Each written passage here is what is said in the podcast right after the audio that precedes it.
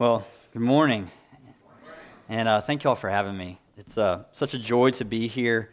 It can get lonely in Jonesboro. Um, there's only one PCA church there, uh, Christ Redeemer, a wonderful church that was planted about three years ago. And then an RUF, so there's only a few ministers. It's good to see the Lord at work bringing people unto himself and into our great denomination uh, all over the state of Arkansas. So thank you all for having me. We, uh, as Brad mentioned, moved from Birmingham, Alabama to Jonesboro, Arkansas just about four months ago, and we're starting to get the work of RUF going at Arkansas State, which is a great campus. If you've never been to Jonesboro, we would love to have you and show you the campus. Uh, the Lord is moving and working through uh, this ministry and, and even uh, in spite of this ministry on campus a lot of times. We, uh, most of my weeks, since we are a plant, I don't have a ton of programs to be running. So a lot of my work is meeting one on one with students that the Lord has kind of brought to me or I've gone out and pursued. And in any given week, I'm meeting with students of all types of spiritual backgrounds. Those who, in, in reality, have never opened a Bible in their life, and those who uh, bring their Bible to class with them and are so distracted by reading their Bible, they're not listening to their actual class. So, um, there's all types of students, and that's why the work of RUF is so great because we get to speak the gospel into both unbelievers and believers alike and hopefully encourage them to walk in faith with Christ. One of the main themes that I guess I'm not surprised by since I've done student ministry before that but one that we're running into a lot on campus is an immense amount of discouragement. That students look at their own uh, abilities, look at their own you know, competency, and often see what is a great lack. Uh, they see a lot of weakness. And then for the believing students, they also see not only just their lack of ability for the task at hand, but they see a great amount of sin. And they're deeply, deeply discouraged. And a privilege of my job is I get to walk alongside and encourage them with the scriptures and, you know, get them along in faith. And I say all this to know that I also know that you in this room, many of you, are discouraged. And unless you're blinded by your pride, you see your weaknesses. You see your insufficiencies, and I'm with you. And I think why this text is so great for us today is it calls us back to faith. It calls us back to faith and confidence, not in our own strength. It doesn't give us a pep talk. That's not what Paul's doing here. But it calls us to rest and to be refreshed and be confident in the strength of our Lord and Savior Jesus Christ. So if you would, Join with me uh, in your Bibles as I read aloud for us the text today Romans 5, verses 1 through 5. Therefore, since we have been justified by faith, we have peace with God through our Lord Jesus Christ. Through him, we have also obtained access by faith into the grace in which we stand, and we rejoice in the hope of the glory of God. Not only that, but we rejoice in our sufferings, knowing that suffering produces endurance, and endurance produces character, and character produces hope. And hope does not put us to shame, because God's love has been poured into our hearts through the Holy Spirit who has been given to us. Let's pray together. Father, may the words of my mouth and the meditations of all of our hearts here be pleasing to you our strength, and our Redeemer. Amen. John is a sophomore at Arkansas State University. And John was raised in a believing household, and he really doesn't know a time in his life where he wasn't a Christian, where he didn't know Jesus as his Lord and Savior. John loves the Lord. John loves God's Word, and John loves God's people. He loves the church and the mission of the church. However, like all of us in this room, John struggles with habitual sin. John struggles with a lot of sin in his life that he is really, really discouraged about. And, I'm, and to be honest, it's actually encouraging for me because I don't think I've ever hated my sin as much as John hates his sin. That's the great thing about campus ministry is we grow from students as well. But all of these things, as I, I'm kind of talking through them, uh, they sound great. But one thing that's not so great is that John's hate of his sin, his discouragement with his sin, is so overwhelming and overpowering that he's lost almost all joy in his salvation. And he's really been rendered ineffective for kingdom work because he's turned inward. He's gotten so discouraged. He's gotten so downtrodden. He's in despair that his sin uh, is not leaving him. And he does not know how to, how to move on from this. The problem here is that his conviction of sin, which was no doubt a gift from God, a gift from the Holy Spirit, has turned into a form of self condemnation because Satan has whispered the lie to him that you are the sum total of all your sins, that that's where your identity is. And that's what Satan tries to do. That's what the enemy tries to do to all believers, to turn our conviction into an unhealthy self condemnation. My pastor back in Birmingham said one time that Satan's best weapon against believers is to get them really, really discouraged. Because when we are discouraged and distracted by our own weaknesses, we cease to rejoice and we cease to be effective in kingdom work because it is the joy that is the essence, the energy of our work in the world. In Romans 5, verses 1 through 5, in this text, we see Paul uses the word rejoice a couple of times. And the reason for our rejoicing that we see in this text and that we'll look at is not that we are so strong and we're so competent and we're so sanctified and holy that we can just rejoice in our own strength. No. The reason for Paul's rejoicing is that in spite of our weaknesses, Christ has been strong for us and has secured for us these incredible benefits of salvation. And the sermon title, if you look on your uh, worship guide, is The Believer's Benefits Package. And I just want to come and, and read God's word to you today and us walk through it in order to remind you, even in the midst of your discouragement and despair, that you have an incredible benefits package. Not that you have to earn, but that's been given to you solely by grace. We're going to look at three different things that are involved in our benefits package as believers. The first one is peace, then we have hope, or peace, access, and then hope. So let's look at peace. We see in verse 1 that Paul says, Therefore, since we have been justified by faith, we have peace with God through our Lord Jesus Christ. The word justified in that first part of verse 1 is a big word that Paul uses throughout the book of Romans. And it means that you're blameless, that you're innocent, that in a courtroom you have been declared not guilty. And we see in Romans, if we look back at Romans 1 and 2, that God is the sovereign judge of all the universe, and all mankind, including us here in this room, are in his courtroom. And God is not an ignorant judge. God is not a lazy judge. God, as it says in Romans 2, verse 16, judges all the secrets of men. He knows all the sins you try to hide from your spouse. He knows all the sins you try to hide from your family. He knows all the sins you try to hide from yourself. And he is going to judge them. And as Paul walks through the gospel in Romans, we see that he judges them not by giving you the punishment, he judges Christ on account of your sins. So, when we get to this verse here in Romans 5, we are justified. We are blameless. We are declared not guilty, not through our own ability to argue our case, not through our own ability to make up for our debt, but through Christ by faith. That's what we see in verse 1. We have been justified by faith. Faith in what? Faith in Christ. On account of our justification in Christ, we see that we have incredible benefits. This first one, Paul says at the end of verse 1 we have peace with God through our Lord Jesus Christ. The term peace in this passage invites us to imagine a war that has ceased there's ceasefire now, a treaty that has been ratified. All hostility in what, in what was once a hostile relationship has now gone away. Enemies have become allies.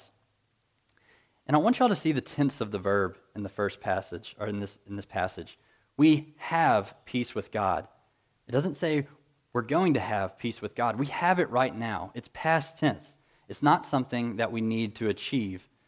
And I note that because oftentimes in our discouragement, in our despair, when we come face to face with our weakness, we often think that the baggage we bring into our relationship with God, our sin, makes our relationship with God tense, makes it hostile, kind of creates a barrier between us and God, and we think we have to make up the difference. I think one of the ways we often try to make up the difference when we're faced with our sin and think our relationship with God is in despair is we do what's called penance. This is the old Catholic uh, sacrament of penance. And all penance means is you try to be really, really sorry for your sin. And if you show that God that you're sorry enough for your sin, then He will restore you back to a peaceful relationship. A really funny way I used to try to do this. Uh, I came to know the Lord in seventh and eighth grade around that time over a process, and I used to have a horrible mouth in seventh and eighth grade, like every middle schooler who thought they were cool. Um, and I was, felt really convicted and really guilty because after I came to Christ, I was like, I shouldn't talk like this anymore. But some, I d- I didn't know that, you know, my flesh was still in war. So I would, I would say bad words, and I was telling my friends how I didn't want to say bad words anymore. And I was like, how can I stop? And they told me, you know what you should do, Austin? You should put a rubber band around your wrist. And every time you say a bad word, you should pop yourself with it. And they didn't explain to me, like, hey, this is a good way of breaking a habit. So what I thought was that if I said a bad word and I popped myself with the rubber band, that was showing to God that I was really, really sorry. I was saying, God, you don't have to punish me. You don't have to pay me back for my sin. Look, I did it myself. And maybe y'all don't do this in this um, kind of foolish of a way, but oftentimes we are really hard on ourselves. We self impose judgment. We wallow in our sin instead of running to the grace that we have in Christ. We have peace with God. We don't have to do penance. Do we still confess our sins? Yes. But confession is different from penance. Confession is always followed with the guarantee of absolution. So we confess confidently. We confess knowing that we will have the assurance of pardon just around the corner. We don't do penance wondering if we're ever going to have peace with God. We have it. The next benefit we see, as Paul continues in verse 2, he says, Through him, through Christ, we have also obtained access by faith into this grace in which we stand. The language Paul uses in this second verse, that we have access into the grace in which we stand, is language adopted from the Old Testament temple ritual, where God desired in his great love to dwell with his people. But since his people's sins had not been atoned for, he was not able to dwell with them freely because his people's sin, Israel's sin, was a threat to his holiness, and he had to maintain perfect righteousness. But because, because God, in his grace, wants to be with his people, he created a very mediated way for him to dwell with his people. And this was the Old Testament priesthood, where the people were kind of with God in a sense, but it, God was in the temple, God was in the Holy of Holies, and only the high priest, after he had made atonement for his sins, was really able to have access, full access to God. I say all this and I remind us of all this so that we realize how great of a benefit and how treasured of a benefit access to God really is. That in our weakness, in our sin, Paul telling us that we have access, the Old Testament saints would never have dreamed of this. They couldn't even fathom it. But God, in Christ, has become our great high priest and has atoned once and for all, as Hebrews 10 tells us, for all of our sins, so that we don't have mediated access anymore in the sense of the Old Testament. Christ is our mediator, which means we, in Christ, in our union with Him, have full access into the grace in which we stand, which means you stand in a state of grace. You stand confidently. You stand boldly. You stand unmoved in a state of grace, even in your weaknesses. God loves you. God is for you in Christ. But our discouragement always lies to us. The enemy is whispering lies to us, telling us that if we want to have access to God's love and God's favor, then you know we need we need to get our act together, or our sins are really hindering that. A story of how this works, uh, I'll, I'll, give an illustration. I went to the University of Alabama, which is, uh, as most of you probably know, a big football school. And in 2012, uh, I was a student, I was a, a sophomore at Alabama, and in 2012 we played Texas A&M at Alabama. And this was a really big game, and I, you know, shudder to even think about it because we lost that game. Um, but this, the point is not the game. The point is that two days after the game, a story came out. And it was a really interesting, a really funny story uh, that I thought I would share today. Uh, a Texas A&M fan had showed up to the game in one of the Texas A&M coaches' polos. Like you can buy the exact collared shirts that the coaches wear. That's why they wear them because Nike wants to sell them. But he showed up to the game wearing exactly what the coaches wear, and he was just going to watch the game in the stadium. But he realized, hey, my seats are terrible. I see this little sidewalk down by the, the sideline. I'm going to go see if I can see better down by the sideline. There's about a 10 foot fence, or an 8 foot fence actually, that keeps people from the sideline where the players are and where the game's happening from you know, the stands. So he was looking around. He was kind of standing by the fence. He couldn't see the game that great, but he realized that the security guards by the fence were not watching him, but they were watching the game since it was such a good game. So at a big play in the game in the first quarter, this guy gets the guts and says, I'm going to jump the fence. And he jumped the fence when everybody wasn't looking, and he blended in because he was wearing the exact same thing the coaches were wearing. So his friends who were standing on the side start taking pictures of him. Throughout the, the second quarter, throughout the third quarter, he's giving waters to players. He's standing in the offensive huddle. This is a great way for, you know, I, I, maybe Alabama should have infiltrated their sideline in some secret way. But he is with the team the whole time because he's playing the part and he's wearing the clothes. And it's about up till six minutes left in the game that he blows his cover. That people realize, that security realizes this guy shouldn't be there. He was, you know, acting badly on the sideline. You could tell he wasn't there or supposed to be there, and they escorted him out. I tell this funny story not just to laugh, but because I think this is often how we feel in our sin and in our shame about the access that we have to God. Oftentimes, when, this, when Satan accuses us and when our consciences accuse us, we think that maybe we just snuck on to the team. Maybe everybody else is supposed to be here, but maybe I'm just kind of a fraud. Maybe I'm just kind of a fake. Or maybe God, in His kindness, let me on the team, but it's my job to really prove that I'm worthy of staying on the team, that I'm worthy of being here. And what happens when we do this is we often make the Christian life about pursuing personal holiness and righteousness for our own benefit because we want to fake it.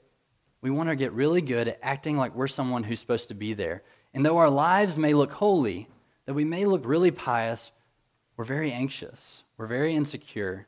And the only reason we're doing it is for our own sake, not the glory of God, not for the good of others. But this is not the type of access that we have to God. You didn't sneak onto God's team in Christ. You're not responsible for keeping yourself there in Christ. By grace, we have been placed in a state of grace. God wants you there. God loves you. God wants you on the team, even in spite of your weaknesses. God doesn't tolerate you. In Christ, He truly loves you and cares for you. And what this frees us up to do is to actually pursue holiness for the right reasons. Not trying to keep ourselves on the team, not trying to somehow make up for all the insufficiencies we see inside. We pursue holiness because we love God and love his character and want to mirror it to the world. And we care for people in the world instead of just caring for ourselves. So, this passage, we see these two great benefits that we have peace with God through our Lord Jesus Christ, and we have access by faith into the grace in which we stand. Lastly, the last benefit we see is that we have hope. Hope is a word that the world defines much different than the Bible. You know, we say things like, I hope my team wins today, or I hope I get this job, I hope this boy likes me. But really, those things are just optimism, you know, a simple wish with no guarantee that it's really going to happen. That is not what biblical hope is. Hope is not optimism, hope is a guarantee. It's a hope that Paul says in verse 5 of this passage that will not put us to shame. Why? Because we have a sovereign Lord who has guaranteed that it will be finished. And Christ has given us the down payment, the assurance that it will be finished. We see two different types of hope in this passage that Paul writes about. The first one is seen at the end of verse 2, where Paul says, And we rejoice in the hope of the glory of God. This is what I call the hope of future glory. That Christ through him purchasing us with his life, has also guaranteed for us that we will not always be subjected to our current condition. That he will see to it that we one day are glorified with him. This means that one day we will not live in a world where relationships are tense, where war dominates the news, where our own insecurities, our own shame, our own struggles with sin will be what we see when we look in the mirror. We will one day be glorified with God. That we will be like Him. And what this means for us today, how this can comfort us today, is that God is not indifferent to your sufferings now. Because He, in His Word, mentioned that you need hope. He doesn't say you should just be hopeful. He knows we need it. He knows we need to be reminded of it. He knows we need it poured into our hearts. God knows you're suffering. God knows you're struggling, and He gives you hope of future glory. The second type of hope we see in verse 3 and 4. Paul uses the word produces three different times in this verse. He says uh, that suffering produces endurance, endurance produces character, character produces hope. And this is what I call the hope of present productivity. And what this means is that God has guaranteed our future glory. Our sufferings will cease. But also, in the present, our sufferings are not in vain, they are productive. They are actually doing something. And if you're like me, when I, when I see suffering, when I see my own insufficiency, when I see my own struggle with sin, when I see anything that disrupts comfort and leisure and happiness, very vain happiness, I run from it because I don't see any purpose in it. But God's word reminds us that suffering in the Christian life is actually productive. How is it productive? Because it's the same suffering that we get to go through, that we have the honor of going through, that Christ himself subjected himself to on the cross, that Christ came under sin. He took on our sin, our shame, the wrath of God willingly. And in subjecting himself to suffering, he didn't do it in vain. He went to the cross and he bore our sins, knowing full and well that it would hurt, that it would be painful, that it would be scorning. But he knew that it would produce eternal life, the salvation for him, those in whom he loved. And we can have the hope that Christ had as well, because God will see to it that his beloved will come home to him and that their sufferings will not be in vain. A Puritan once said, If you don't believe in justification by faith, then every trial is a double trial. Because not only are we suffering, but you also have to ask yourself if God loves you. Is there any purpose to this? The cross is evidence that God will never abandon us. Instead, he took the penalty for our sin upon himself. When we're suffering, we can know it's productive because we can look to the cross. In conclusion, as we end our time together, I want to end on something that Paul says in verse 5. We've talked today about how oftentimes in our flesh, in our sin, in our shame, and in our own strength, we're tempted to despair. In this passage is here, Paul is reminding us the benefits that we as believers have the right and have the privilege of taking hold to. But the sweetness of the gospel is that God not only gives us these benefits to take hold of, He actually gives us the power to take hold of them. That we, in our own strength, don't have the willpower, don't have the determination to have peace, access, and hope and just find joy in this. We need another power. And Paul says at the end of verse 5 that God's love has been poured into our hearts through the Holy Spirit who has been given to us. That God has indwelt his Spirit in us allowing us to take hold of his benefits. So as we end today, I want our prayer to be the same as David's prayer in Psalm 51, verse 12, that God would restore to us the joy of our salvation and uphold us with a willing spirit, not in our own strength, but in the strength of Christ Jesus, our Savior. Let me pray for us. Father, we love you. Uh, we love you and we need you.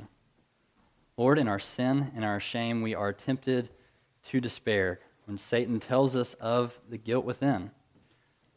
But Father, by your Spirit, help us look upward towards the cross, where we see Christ has made an end to all of our sin. It's Him who is our hope. Lord, give us the strength to trust it. In Jesus' name we pray. Amen.